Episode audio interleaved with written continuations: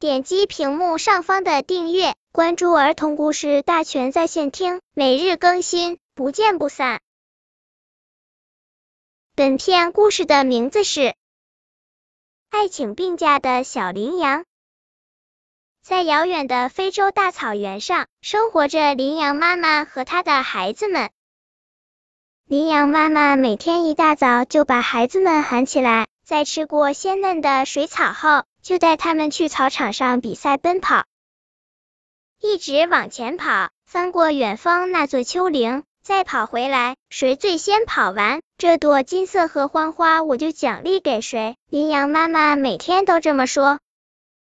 几天过后，大哥、二哥。三姐、五姐都得到过合欢花了，而小羚羊一次也没得到过，总是落在最后的小羚羊沮丧极了。他觉得自己已经尽力奔跑了，可能是因为年龄小，总是跑不过哥哥姐姐们，得不到美丽的合欢花。他想，反正我不可能得到合欢花，干脆不跑算了。第二天，羚羊妈妈喊孩子们起床的时候，小羚羊瓮声瓮气的说。我的脚受伤了，可以请一天病假吗？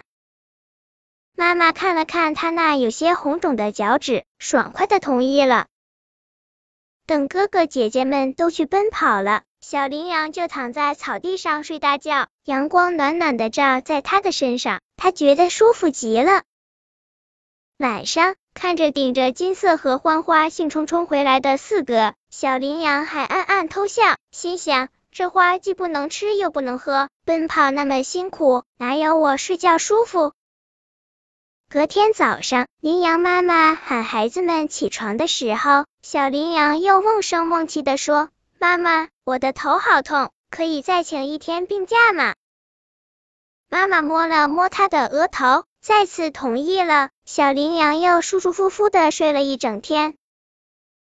从此以后，小羚羊隔三差五就以各种理由向妈妈请病假，可妈妈同意的次数越来越少。有时候，他还硬让小羚羊起来赛跑。小羚羊见请不了病假，又学会了偷懒，每次奔跑都慢慢悠悠的，一点儿也不肯卖力。妈妈每次都严厉的批评他，可他都当作耳旁风，根本不听。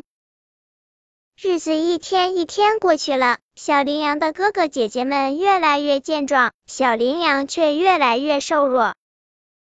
这天清晨，远方传来呼呼的风声，羚羊妈妈火急火燎的喊醒孩子们：“快跑，用最快的速度跑！”小羚羊又瓮声瓮气的说：“妈妈，我浑身酸软，可不可以再请一天病假？”妈妈摇摇头说。一群狮子来了，你去向他们请病假吧。